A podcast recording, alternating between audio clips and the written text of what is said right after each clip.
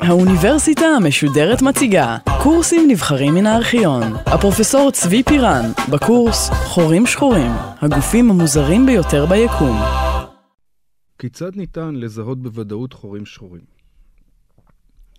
בהרצאות הקודמות שוחחנו על תצפיות על חורים שחורים ועל ניסיונות שונים לזהות חורים שחורים, אבל בדרך כלל, בכל המקרים, הזיהוי מבוסס על מצב מאוד מאוד משונה, ועל ההבנה ששום דבר אחר לא יכול להיות כל כך משונה, ומה שנשאר לנו זה חור שחור. האם זה מספיק? להרבה מהאנשים שעוסקים בחקר החורים השחורים, השיטות והתצפיות שהזכרנו בהרצאות הקודמות מספיקות. ורובנו מאמינים שזיהינו בוודאות אה, חורים שחורים. אבל תמיד כדאי לנסות להיות בטוח יותר ולחפש אה, שיטה אולטימטיבית, שיטה, דבר שאם נראה אותו, אז לאיש לא יהיה ספק שרק אה, חור שחור אה, יוכל לייצר אותו, רק חור שחור היה שם בשביל אה, ליצור את מה שראינו. האם יש דבר כזה? החורים השחורים הם גוף uh, גרביטציוני, הם גוף שבנוי בעצם רק מכוח הכובד, כוח הכובד בעצמו, כן? אחרי שהחומר נזרק לתוכם והחומר נעלם בפנים, וכל מה שיש לנו זה בסך הכל את שדה הכובד, שדה הגרביטציה. ולכן הדרך הטובה ביותר לחשוב על זיהוי מובהק של חור שחור יהיה באמצעות שדה הגרביטציה עצמו, באמצעות תופעות שקשורות ב, ב, בכוח הכובד. ותופעה כזאת קיימת, והיא נקראת גלי גרביטציה, או בעברית אה, גלי כבידה. ומה משמעותה? בשביל להבין מה המשמעות של גלי גרביטציה, צריכים להיזכר בגלים אחרים. אז הגלים הכי פשוטים שקל לנו לדמיין, אלה הם אה, גלים שנמצאים על פני בריכה. אם אנחנו זורקים אבן לתוך בריכת מים, אנחנו רואים גלים, גלי מים שמתפשטים אה, ממרכז ה... ממקום פגיעת האבן אה, כלפי חוץ, וכל אחד יודע מה זה, וראה פעם אה, גלים כאלה. גלים קצת יותר מסובכים, שבעצם אנחנו רואים ולא רואים אותם, הם גלים אלקטרומגנטיים. גלים אלקטרומגנטיים מכילים בתוכם שורה עצומה של תופעות טבע שאנחנו נתקלים בהם אה, כל הזמן בחיי יום-יום, והם כוללים אה, תופעות שונות ומשונות, אה, כגון גלי אור, גלי רדיו, אפילו גלי רנטגן שאנחנו משתמשים בהם לצילום. כולם הם חלק מתופעה אחת גדולה שנקראים, נקראת גלים אלקטרומגנטיים. מה קורה כאשר מתפשט גל אלקטרומגנטי?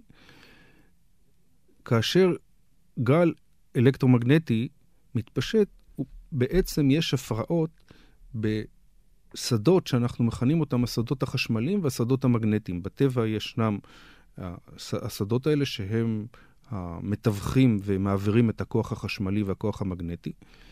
וגל אלקטרומגנטי פירושו הפרעה קטנה, כמו שהגל שעל פני הבריכה הוא הפרעה קטנה בגובה של פני המים, הגל מתאר את התנודות בגובה פני המים, גל אלקטרומגנטי מתאר תנודות בשדה החשמלי ובשדה המגנטי. התנודות האלה מתפשטות בחלל בדיוק כמו שגל, הגל מתפשט בבריכה על פני המים, התנודות האלה מתפשטות בחלל. מהירות ההתפשטות של התנודות האלה ידועה לכולם, זאת מהירות האור. מתפשט... בניגוד לגלי הבריכה, גלים אלקטרומגנטיים מתפשטים במהירות עצומה ביותר, וה... הגלים האלה מגיעים לכל מקום, וכאשר הם נתקלים במטען חשמלי, הם משפיעים עליו. הם מזיזים אותו. וההזזה הזאת של המטען החשמלי גורמת לכל מיני תופעות שאנחנו מכירים אה, בחיי היום-יום. כאשר גל אור פוגע ברשתית שלנו, הוא מזיז את האלקטרונים ברשתית, ובאמצעותו אנחנו רואים את מה שאנחנו רואים מסביבנו. כאשר גל רדיו מגיע לאנטנה של המקלט שלנו, גל הרדיו מזיז את אלקטרונים שנמצאים בתוך האנטנה. התזוזה הזאת יוצרת זרם חשמלי שנקלט על ידי המקלט ומתורגם לאות שידור, לצליל או, או, או, או לתמונת טלוויזיה. אה, וכולי וכולי. כלומר, הגלים האלקטרומגנטיים משפיעים על חלקיקים, אלקטרונים, שטעונים מטען חשמלי, ובאמצעותם אה, כל התופעות שאנחנו מכירים עם גלי אור, גלי רדיו, גלי רנטגן, אה, מתקיימות. מסתבר, ואת זה גילה איינשטיין עצמו, כבר בשנת 1918, שלפי תורת היחסות, קיימים גלי גרביטציה. וגלי הגרביטציה הם דבר אנלוגי לגמרי לגלי, לגלים האלקטרומגנטיים. גלים אלקטרומגנטיים הם תנודות חלשות בשדה החשמלי, גלי גרביטציה הם תנודות חלשות בשדה הגרביטציה. שדה הגרביטציה יש לו, הוא, יש לו מרכיב קבוע, זה אותו כוח הכובד שמושך אותנו כל הזמן למטה, אבל במצבים מסוימים, כאשר נוצר גל כבידה, אז בנוסף למרכיב הקבוע של כוח הכובד, ישנם גם תנודות חלשות, בדיוק כמו הגל האלקטרומגנטי, התנודות החלשות האלה מתפשטות במהירות, ש... במהירות האור, ומסתובבים, הגלים האלה מסת... אה, מסתובבים בכל המרחב אה, שנמצא אה, מסביבנו. מה ההשפעה של גלים גרביטציוניים כאלה? נחזור לרגע לגל החשמלי. הגל החשמלי פועל על מטענים חשמליים, כלומר על אלקטרונים שיש להם מטען חשמלי, או על כל חלקיק אחר שיש לו מטען חשמלי. הגל הגרביטציוני פועל על כל גוף שיש לו מסה, כי כוח הכובד פועל על כל גוף שיש לו מסה.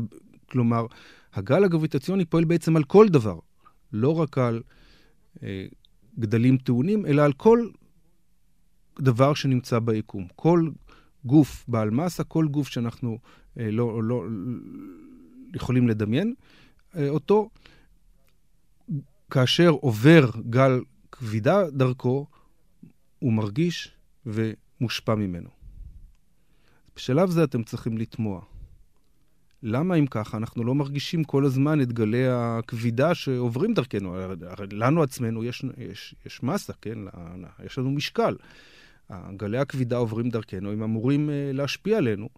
למה לא קרה לנו שום דבר מהגלים האלה שפוגעים בנו כל הזמן?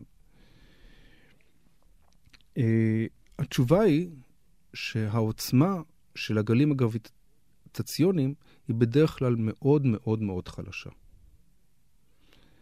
העוצמה הזאת היא כל כך חלשה, שבחיי יום-יום אין שום סיכוי שאנחנו נושפע מהגלים שעוברים דרכנו, ויש גלים שעוברים כאלה דרכנו כל הזמן, אבל פשוט העוצמה שלהם היא כל כך אפסית, שאין לה שום השפעה לא עלינו ולא על שום דבר שאנחנו אה, שנמצא בקרבתנו.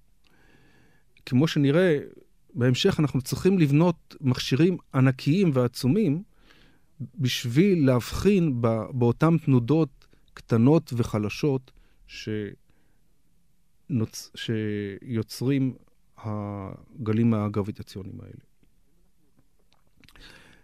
האם אנחנו יודעים שהם באמת קיים, קיימים? אולי זה רק מין דבר שקיים בתיאוריה, ו... אנחנו מדמיינים אותו, דווקא התשובה לכך היא חיובית, ויש לנו אישור ברור מאוד, אבל עקיף אמנם, אבל ברור לחלוטין, על קיום אה, גלי גרביטציה. איך נוצרים גלי גרביטציה? גלי גרביטציה נוצרים כאשר גופים נעים. כל מה שאני צריך לעשות זה להזיז גוף וליצור גלי, והדבר ייצור גלי גרביטציה. למעשה, כל אחד מאיתכם שיקח את היד שלו וינפנף אותה עכשיו בזמן שאני מדבר, או אפילו סתם יזיז אותה בלי שום סיבה, ייצור גלי גרביטציה מעצם התנועה שהגו, של, ה, של הגוף. הדבר גורם לתנודות קלות בשדה הגרביטציוני מסביבו. אבל הגלים כאמור חלשים, ולכן אנחנו לא מבחינים בזה שאנחנו מייצרים אותם ולא מושפעים מהם. אבל ישנם מצבים שבהם ישנם מערכות כוכבים שמסתובבות אחת סביב השנייה, והתנועה של הכוכבים אחד ביחס לשני, במקרה כזה מייצרת כמות גדולה מאוד של גלי גרביטציה. אחת המערכות המעניינות ביותר מהסוג הזה נקראת המערכת של הפולסר הבינארי. המערכת של הפולסר הבינארי היא מערכת של זוג כוכבי נוטרונים, כוכבים מאוד מאוד צפופים, מאוד מאוד uh, דחוסים, שכבר הזכרנו אותם באחת ההרצאות הקודמות. וזוג כוכבי הנוטרונים האלה, אחד מהם הוא פולסר. גם הוא דבר שהזכרנו באחת ההרצאות הקודמות. כלומר, הפולסר הוא מקור של גלי רדיו, שנותן לנו פולסים אחידים ויפים של גלי רדיו שאפשר לעקוב אחריהם. בעזרת אותם אותות של גלי רדיו, אנחנו יכולים לעקוב בדיוק עצום אחרי התנועה של שני הכוכבים האלה, אחד סביב לשני. המערכת הזאת נמצאת במרחק של אלפי שנות אור מאיתנו, אבל עדיין אנחנו יכולים לעקוב בדיוק, ממש מעולה, אחר התנועה של שני הכוכבים האלה, אחד סביב השני. ומה הסתבר? הסתבר שהכוכבים האלה לא נעים במסלול קבוע אחד סביב השני, אלא המסלול שלהם הולך ומתכווץ. המרחק בין שני הכוכבים האלה הולך וקטן במשך הזמן. הזוג הזה התגלה לפני כ-30 שנה, בשנת 1975, על ידי אה, האסטרונומים אה, יולס אה, וטיילור, שזכו, דרך אגב, בפרס נובל על התגלית הזאת. ומאז טיילור ותלמידיו עוקבים אחרי הזוג הזה, והם באמת הבחינו בהתכווצות של המסלול בין שני הכוכבים האלה. ממה נובעת ההתכווצות הזאת? אולי ניחשתם? התנועה של הכוכבים גורמת לפליטה של קרינה גרביטציונית. הקרינה הגרביטציונית הזאת נושאת איתה אנרגיה, והדרך לייצר את האנרגיה הזאת היא לכווץ את המערכת ולגרום להתקרבות של שני הכוכבים אחד לשני. ומידת ההתקרבות של הכוכבים, הקצב של ההתקרבות שלהם אחד לשני, מתאים בדיוק לחישוב שמנבא את קרינת, את כמות הקרינה הגרביטציונית שהם פולטים. כלומר, אמנם אנחנו לא ראינו, מדדנו ישירות את הקרינה הגרביטציונית, אבל מדדנו בעקיפין וראינו בעקיפין את ההשפעה של הפליטה של קרינה גרביטציונית על המערכת שפולטת אותה, במקרה הזה המערכת של הזוג, הזוג של הפולסר אה, הבינארי. איך זה קשור לענייננו אה, לחורים השחורים? מסתבר שלחור שחור, בתור גוף גרביטציוני, ישנו טביעת אצבעות מובהקת בתור אות של גלים גרביטציוניים שהגוף, שהחור השחור פולט. חור שחור רגיל לא פולט קרינה גרביטציונית סתם ככה. אבל ברגע שהחור השחור נוצר, הוא נוצר בדרך כלל בצורה מעוותת טיפה, הוא לא נוצר בצורה מושלמת, העגולה, כמו שהוא אמור להיות במצבו הרגיל, אלא הוא נוצר בצורה קצת מעוותת. והוא קצת מתנדנד, הוא, אפשר לדמיין את זה כמו מין אה, גוש ג'לי של נוזל, ש, אה, גוש של ג'לי שאנחנו יוצרים אותו והוא קצת מתנדנד עד שהוא מגיע למצב שיווי המשקל שלו. אותן תנודות של החור השחור שמביאות אותו למצב שיווי המשקל שלו, מלוות בפליטה של גלי גרביטציה בעוצמה יחסית חזקה, וב... עם, עם אופי מאוד מאוד מיוחד, אופי שמהווה טביעת אצבע של אה, חור שחור. בשנות ה-80, אה, יחד עם סטודנט שלי בשם אה, אה, ריצ'רד סטארק, חישבנו לראשונה את הסיגנל הזה, ובעצם הראינו שהסיגנל הזה הוא ייחודי, ורק חור שחור יכול לייצר אותו.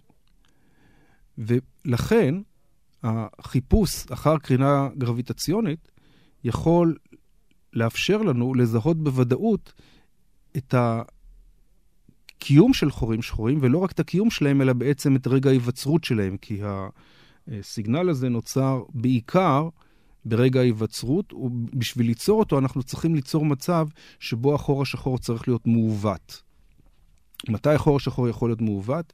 יש בעצם שלוש אפשרויות עיקריות. האפשרות הראשונה זה כאשר הוא נוצר, והוא לא נוצר בצורה מושלמת ברגע הראשון, החומר שנופל, יש איזה כוכב שקורס, הקריסה לא בדיוק אה, אה, אחידה מכל הכיוונים, יש כיוון אחד שמתכווץ יותר מהר, כיוון שני שמתכווץ יותר לאט, הדבר הזה יוצר צורה מעוותת, והצורה המעוותת לאט לאט מסתדרת לצורה הרגילה. מצב אחר, שקיים בטבע שבו אנחנו יכולים ליצור עיוות של חור שחור, זה כאשר קיים כבר חור שחור, ונופל, ועל החור שחור נופל משהו, נופל איזה כמות גדולה של חומר בבת אחת. למשל, נניח שיש לנו חור שחור ונופל עליו כוכב אחר, והחור השחור בולע בבת אחת כוכב. הבליעה הזאת של הכוכב מעוותת את החור השחור למשך כמה רגעים, ושוב פעם, החור השחור הזה צריך איכשהו להירגע ו... להגיע למצבו הרגיל, והוא עושה את זה על ידי זה שהוא משחרר את העודף הלחץ שלו, עודף ה... את העיוות הזה שהוא נוצר בו, על ידי פליטה של גלים אה, גרביטציוניים, שוב פעם, עם אותו צליל מיוחד, עם אותו טביעת אצבעות מיוחד שיש רק לחורים שחורים. והמקרה השלישי שבו אנחנו יכולים ליצור אה, אות גרביטציוני כזה אה, מחור שחור, ואולי המקרה המעניין ביותר, קשור בחורים שחורים שנמצאים במרכזי גלקסיות. אם אתם זוכרים, באחת ההרצאות הקודמות הזכרנו שכמעט בכל מרכז גלקסיה אה, קיים אה, חור שחור. אה, לפחות כל התצפיות שאנחנו ראינו עד עכשיו ביקום, רואים, תחור, רואים שבכל גלקסיה שאפשר לגלות חור שחור, מוצאים חור שחור כזה. לעתים קורה מצב שבו שני גלקסיות מתחברות, שתי קבוצות עצומות של כוכבים מתחברות לקבוצה אחת. ואז במרכז הקבוצה, במרכז הגלקסיה החדשה שנוצרת, יש לנו לא חור שחור אחד, אלא שני חורים שחורים. שני החורים השחורים האלה מסתובבים אחד סביב השני, ובסופו של דבר בולעים אחד את השני ומתאחדים לחור שחור אחד גדול. הרגע, הזאת, הרגע הזה של ההתאחדות, שבו שני החורים השחורים מתחברים ביחד ובולעים אחד את השני ויוצרים מין חור שחור גדול, הוא רגע כמובן שבו נוצר לחלקיק שנייה איזה חור שחור מאוד מאוד מעוות. מין צורה של בוטן כזה, בוטן, והבוטן הזה צריך עכשיו uh, להתחבר ביחד ולהפוך לכדור. ובאותו רגע משתחררת כמות, שוב, כמות עצומה של קרינה גרביטציונית, של גלי גרביטציה, וזה, וזאת עוד אפשרות שבה אנחנו יכולים להבחין בסיגנל כזה ולזהות בוודאות שיש לנו אה, כאן חור שחור. איך אנחנו יכולים לזהות את זה? כבר משנות ה-70 התחלנו לבנות, התחילו מדענים לבנות גלאים מיוחדים של גלי גרביטציה. הגלאים האלה, התפקיד שלהם זה לגלות את התנודות הקטנות האלה שגלי הגרביטציה אמורים ליצור בחומר ולאתר אותם. הגלאים הראשונים נבנו על ידי ג'ו וובר, ואחד הגלאים האלה נמצא היום במוזיאון הספייס uh, מיוזיאום שבוושינגטון, אבל הגלאים האלה לא היו מספיק רגישים בשביל לגלות את הקרינה החלשה כל כך שמגיעה. כיום נבנים בארצות הברית ובאירופה שלושה גלאים חדשים, שניים בארצות הברית והשלישי באירופה. הגלאים האלה מבוססים על מערכות שאורכם ארבעה קילומטר כל אחד, ובתוך כל מערכת כזאת ישנם שתי מראות וקרן לייזר שעובר בין המראות. בעזרת קרן הלייזר והמראות אנחנו מודדים בדיוק עצום את המרחק בין שתי המראות האלה. כאשר עובר גל גרביטציה בין שני המראות האלה, שהמרחק ביניהם הוא 4 קילומטר, הוא אמור טיפה להזיז אותם, טיפה להרחיק אותם אחד מהשנייה ולקרב אותם אחד מהשנייה. השינוי במרחק הוא, הוא כל כך קטן שקשה לתאר אותו במילים. בין שתי המראות האלה שהמרחק ביניהם הוא 4 קילומטר, המרחק צריך להשתנות בגודל שהוא פחות מגודל של אטום בודד.